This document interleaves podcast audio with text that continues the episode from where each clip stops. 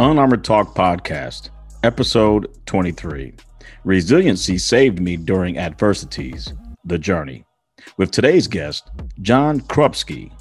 And please remember to subscribe to my YouTube channel at Mario P. Fields YouTube to watch this episode. And don't forget to leave a rating and review on the Unarmored Talk page on Apple Podcast. Ladies and gentlemen, welcome to Unarmored Talk podcast, where we will have real life conversations that helps you develop an accurate way of thinking. And where we're going to do this is by gaining a better understanding of how feelings, emotions, and thoughts can influence the outcome of a personal or professional challenge. I'm your host, Mario P. Fields, and today's guest is John Krubski. He is the founding director, the Institute for Applied Decisional Science. He's a business owner, keynote speaker, author, facilitator, an executive coach, and he's a global inspirational speaker. John, welcome to Unarmored Talk podcast. I am so happy to be here for all of the reasons you just stated, and especially because you're the guy here. It's a pleasure to be with you. Thank you, John. I still remember the first time we met. I was so inspired because you know just that the very thoughtful and accurate conversation you and I had. I said, no matter what happens, I love John, and he'll always be my friend, whether he wants to or not.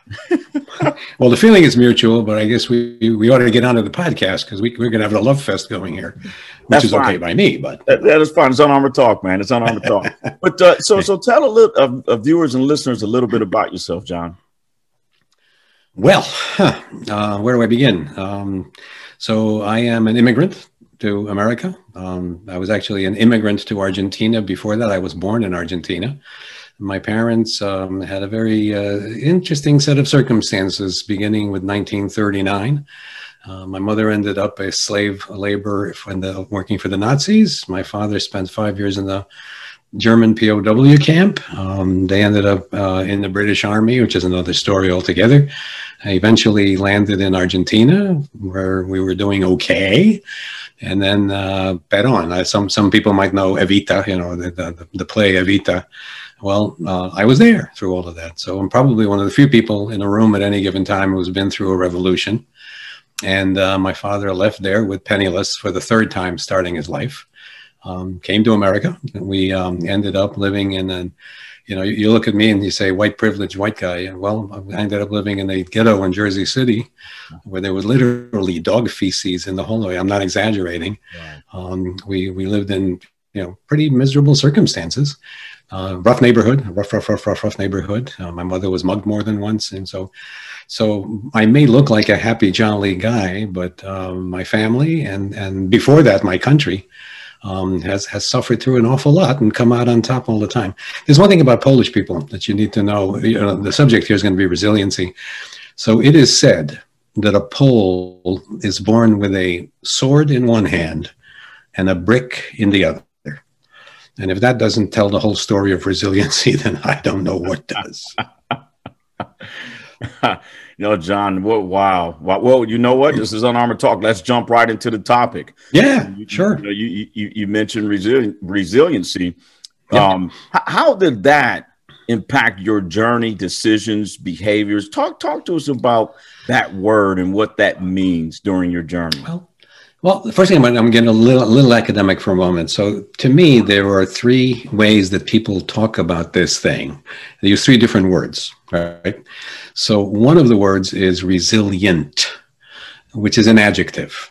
That's just describes someone who it has resiliency, right? I guess maybe um, there's resilience, which is um, essentially it's it's a thing. You know, it's like a thing the part that really intrigues me is is what I call resiliency.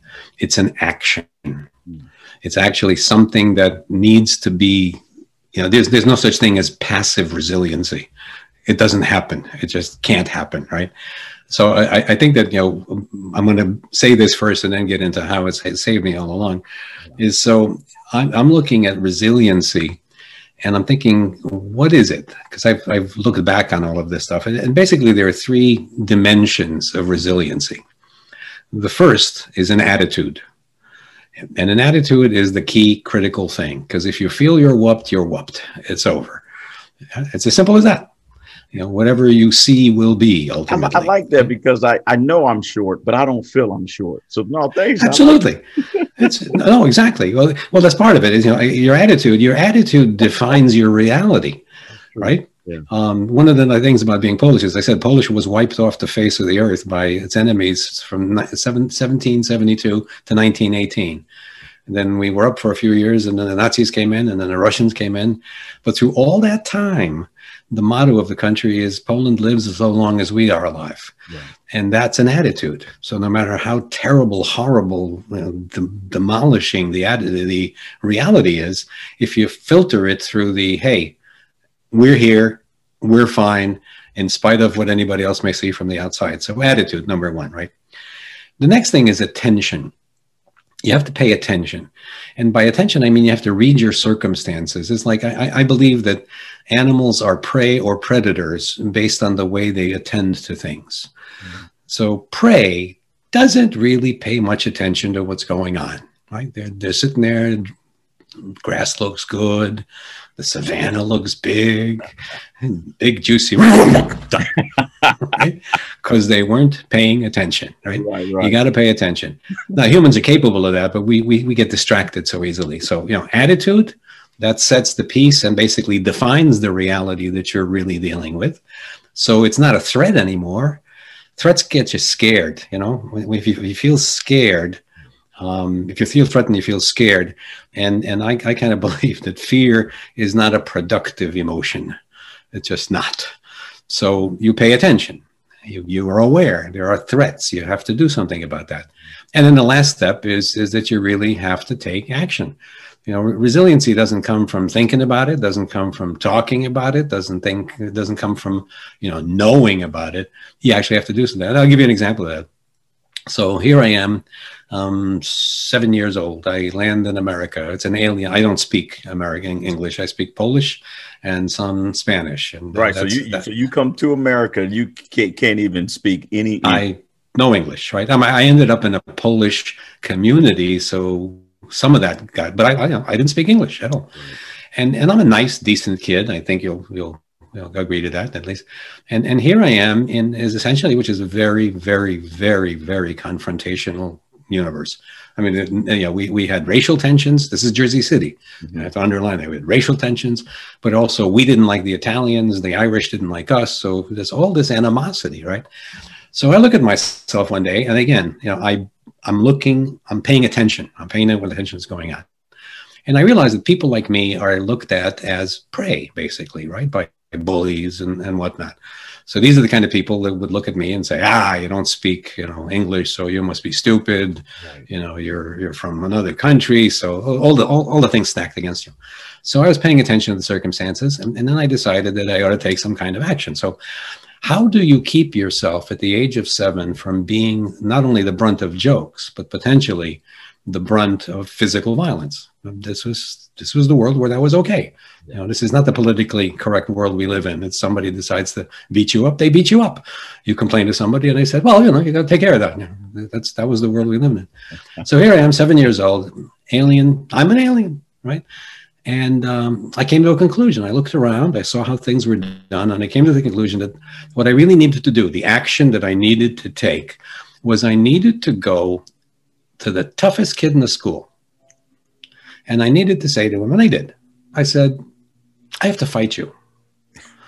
And he looked at me like, you know, what, what are you talking about? I'll wipe the floor with you. You know, he, why would you want? I have. He's. I got nothing against you. I got no gripe, right? Hey, John, I'm how, saying no, no.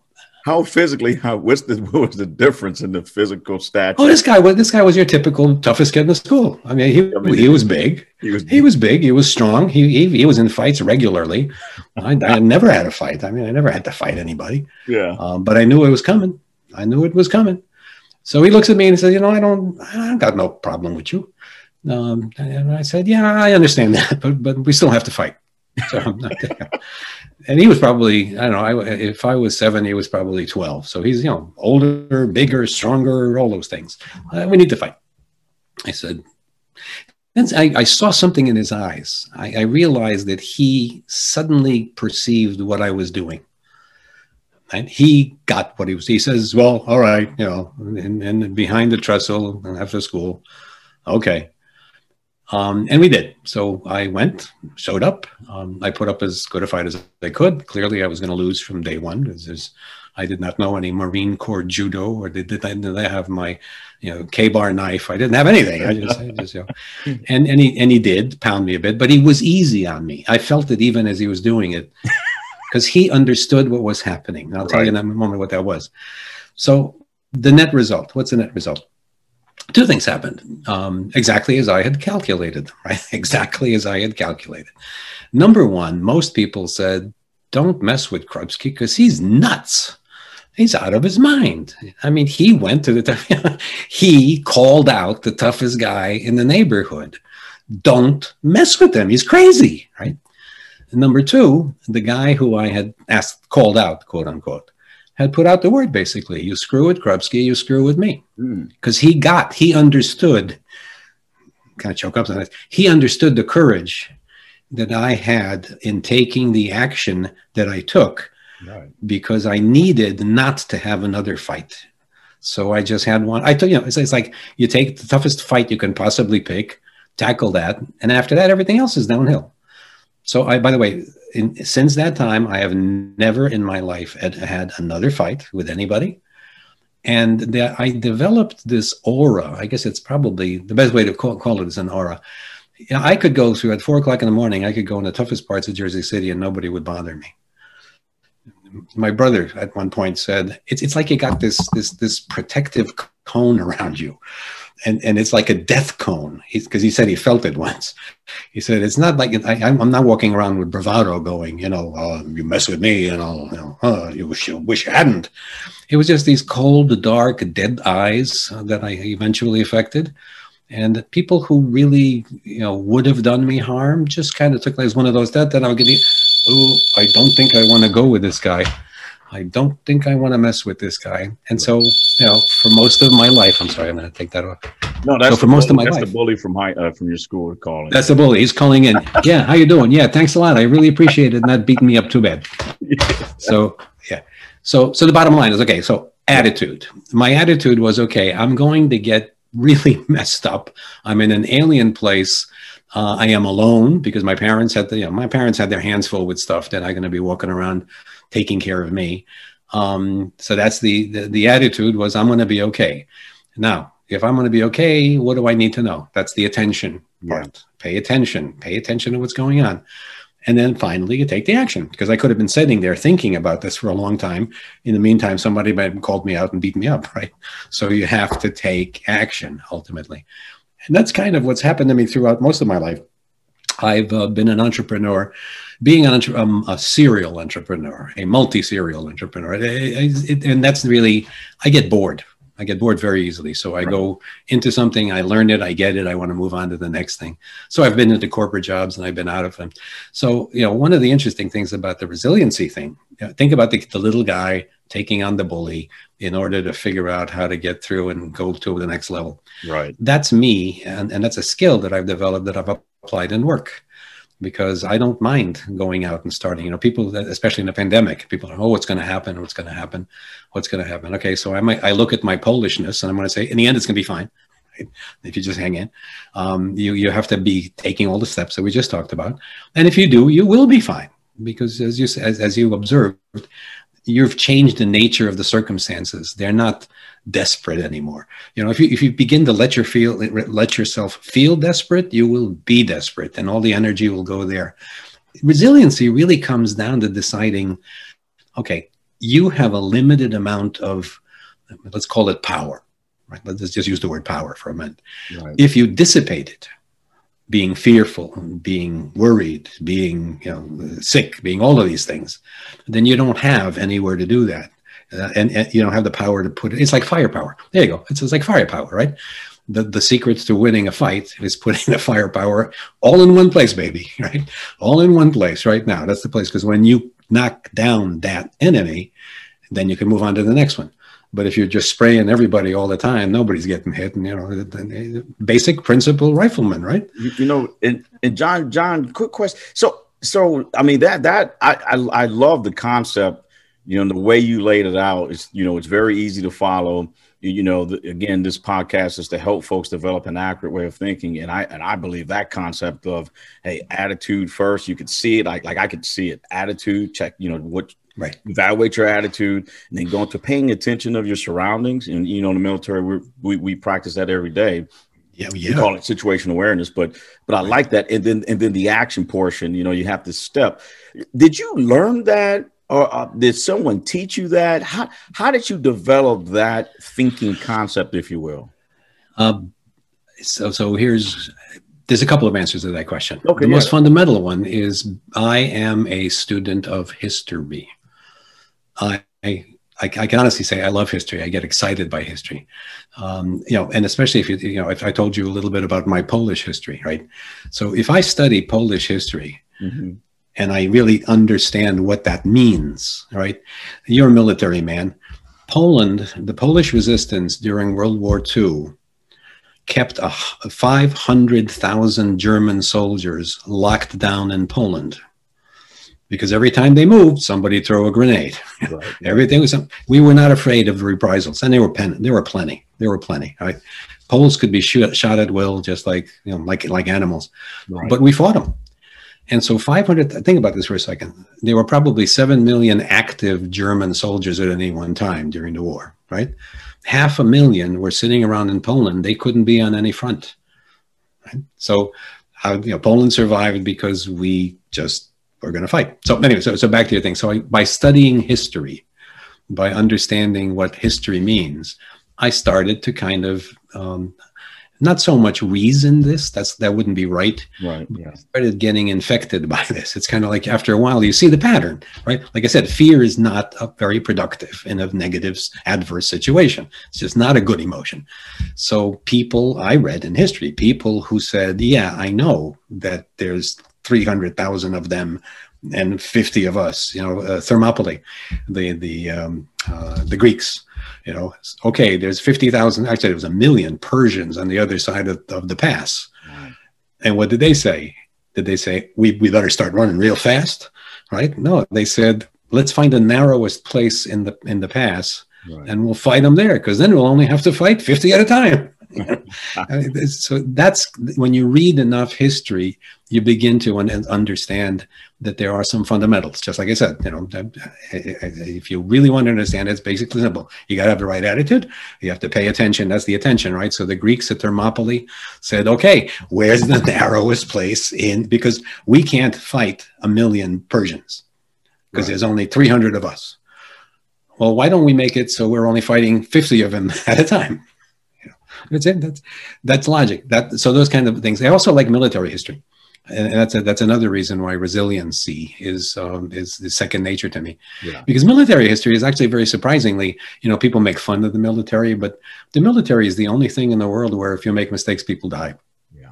And so you need to pay attention to what, because they say, you know, it's a lot of machinery and bureaucracy. And yeah, yeah, it is.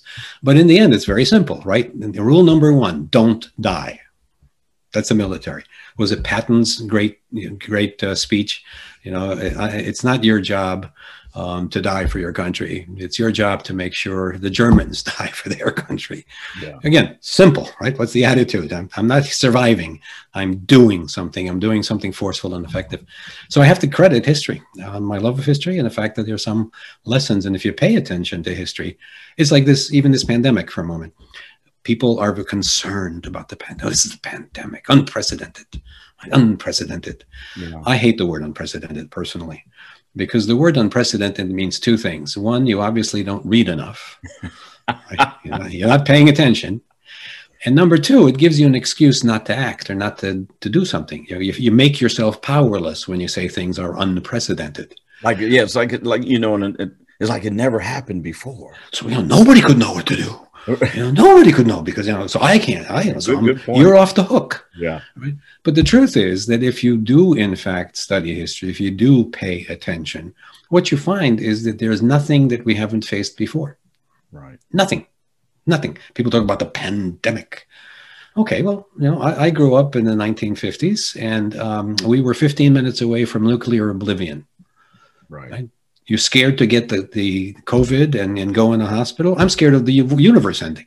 That was a palpable, real, daily fear. Right. People felt it, right? People felt polio. When I was a kid, I was in Argentina. Polio was frightening because it could hit you and you're a kid and your heart, your lungs stop. And so when you look at that and you say, oh, the pandemic of COVID 19, oh, so unprecedented. And then you kind of look at him and say, you never heard of the back Black Death? you never heard of the original plague, right? You, you, never heard of the Civil War where 600,000 Americans died. I mean, you know, when you see the perspective, maybe that's what this is all about. It's, you know, attitude, action, attitude, attention, and action. It kind of gives you the perspective to take the steps that take you to resiliency. And if you don't learn from the lessons of others, then brother, you are condemned to going through all that stuff yourself. You, you know, and I and I love it because you can apply, you know, you can apply what you've just you know communicated to any anything in life. And the other thing I like what you highlighted, uh, John, what, what I believe is the difference between humans and other living uh, species is the ability to communicate information across generations and, and to be able to go back, right, refer back to history to develop a more awareness um, of of what kind of action and attitude you can develop to to take this life you know life challenge, and, so that is I, li- I like that because you know it's just I believe it's important, and you just brought it up that that what makes us as humans unique is our ability to communicate information cross generations, and so thanks for uh, you know thanks for bringing that up. But uh, a great concept. So so have you ever during your journey during your time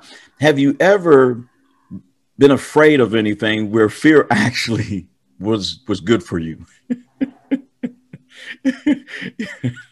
where you reacted where you just no well i guess, I guess here's the, here's the question is if I was just talking to my daughter's a biologist, so every so often we have these conversations about neuroscience and whatnot. I can only imagine what they. Yeah, yes, well, they're very interesting. Yeah, but so so here's an interesting yeah. thing there is somewhere in your neural pattern a thing called the amygdala, right? The amygdala. And the amygdala is, is known as a center of emotions and, in particular, fear, right? So here's the interesting thing. Um, I read somewhere that people were identifying, um, you know, different types of people based on the activity in their amygdala. And um, when it was heightened, you know, the presumption was they are being fearful. Now, here's something interesting. This is true of life in general you can measure something, right? And that's empirical. Right. But then you interpret it, and that's no longer empirical, right? That's an opinion. That is a prejudice potentially, right? So I look at the amygdala, and they, they, they say it's a center of fear. And I'm saying, I don't think so. I think the amygdala is a center of um, awareness. Because if you, you're out there on the savannah, that's what's going to make you. Yeah, it's not being afraid is not going to help you, right? Right? Being uh, okay, there's a threat. Okay. What's interesting about that is that you mentioned that history is something that we pass on from generation to generation. What's even more interesting is uh, there's a concept called epigenetics. Okay, so your DNA is whatever it is, right? So uh, let, us just let's. I keep going to Poland because it's the best example I have, right? So if we have had hundreds and hundreds and hundreds and hundreds and hundreds of years over many, many, many, many, many generations of threat that we survived, it would seem logical to me that number one, the DNA of Poles would be of those who survived, right? Natural selection. Right. The weaklings don't, right? The fearful ones don't. The ones who, you know, collapse and can't, can't they, they die. They are eliminated from the population. So number one, you have a population of people who have the DNA of resiliency already. Epigenetics says basically that outside stresses, your circumstances, can trigger that DNA in different ways. And that, strangely enough, so like a, like a, a generation of Polish people survives conflict, that epigenetic impact on their DNA lasts for anywhere between three to five generations. So it becomes like a genetic thing almost. And you know, you look at Poles, you're talking about you know five, six, seven, eight hundred years of that generation after generation. So if we look to look at what we need to do. History you can take yourself into on your own, right? So that's that's your journey. If you choose to take history, you will have that. But some people can learn from the you know, genetics of their families, yeah. those who survive, those who, or their countries, those who you know, have a natural resiliency. Not everybody does. Um, not every country does. Not every people's does. So just to build on that, you know, it's not just reading history. It's it's looking at who you are and where you're from and who you're from. And if you take less, listen, my father, you know, poor guy had a nice middle class life in Poland. Along comes the war. Uh, he spends five years in the German POW camp. They were going to kill him. On the day his camp was liberated, the SS was coming at the other end of the camp to shoot them all. They survived five years every day being told by the Nazis, you will not leave here alive. And they meant it, clearly, right? Direct orders from Himmler five days before the end of the war. Shoot all these guys. So he then started another life. That life fell apart right? Because of a, a, revolution. He ends up in America. He's starting at the bottom of the ladder. He took a factory job. Right. What kept him together? I never heard him complain about anything. You know? As a matter of fact, that's the interesting thing is whenever I feel really bad for myself, I look at my parents. My mother was basically going to be uh, a sex slave. She was going to be um, carrying babies for blonde, blue-eyed German Nazis because she was a blonde, blue-eyed Pole. Right. So that that was going to be her fate she was one of the happiest people I ever met. Well, my mom was kind of flaky, but, that, that's another story altogether. But you know, that's resiliency, right? So something happens to me, no matter how bad it is. Does it compare to five years in the POW camp under daily threat of death? Right. So we have all of us have something in our backgrounds, all in our families, something that we're aware of, whatever it is. If we tap into that, and if then, if God forbid, if we layer on the intellectual pursuit of history, then we become incredibly more capacitous of resiliency. Remember, I said that's awareness, that's attention, right? Attitude, intention, but you got to take the steps. You got to do the work. You got to make it from I know this to this is what I'm doing and this is how it gets done. Ladies and gentlemen, you heard it from John. It's a choice. And he just provided, I believe, in, in a, a wonderful concept, if you will, uh, to to help you accurately think through life challenges while living. John, do you have any closing remarks or any any advice you can leave the listeners and viewers? Tomorrow is another day. I think uh, you know the, the, movie said it well in that regard. Tomorrow is always another day. It's it's amazing how even children feel bad uh, because they don't realize that tomorrow is another day. Right. If you if you get through enough really bad things, you eventually realize it's not the end of the world each time. Eventually, it will be one. You'll you'll go to sleep and that'll be that. But but I think that's it. If I can say anything to anybody, is just remind yourself that tomorrow is another day. It's another set of opportunities. Resiliency is about saying I'm going to make the most of that day and doing what needs to be done. Nice, nice. And how can people, how can listener viewers follow, find you, uh, your book if they want to buy, you know, your book? You're an author. Tell us how can we find John Krubski? in that, I can tell you in one word. Just type Krubski into a search engine, and there'll be a lot of places and hits. There's also a Krubski.com. There's also the Institute, but it's as simple as that. Uh, one of the interesting things about being me is my last name is extremely uncommon. So if you get it right and you spell it K R U B S K I, the odds are I'm going to show up in that search. you got good SEOs, my friend. Well, let, genetic. Yeah. but uh, you know, so ladies and gentlemen, again, if you want to listen to this uh, episode and download it, go on Apple Podcast. You can also go on Spotify and Google as well. And then if you want to watch this episode, go to my YouTube channel and subscribe. Put in the search engine Mario P Fields YouTube. It'll pop up and subscribe and watch it. But until next time, we'll see you guys later.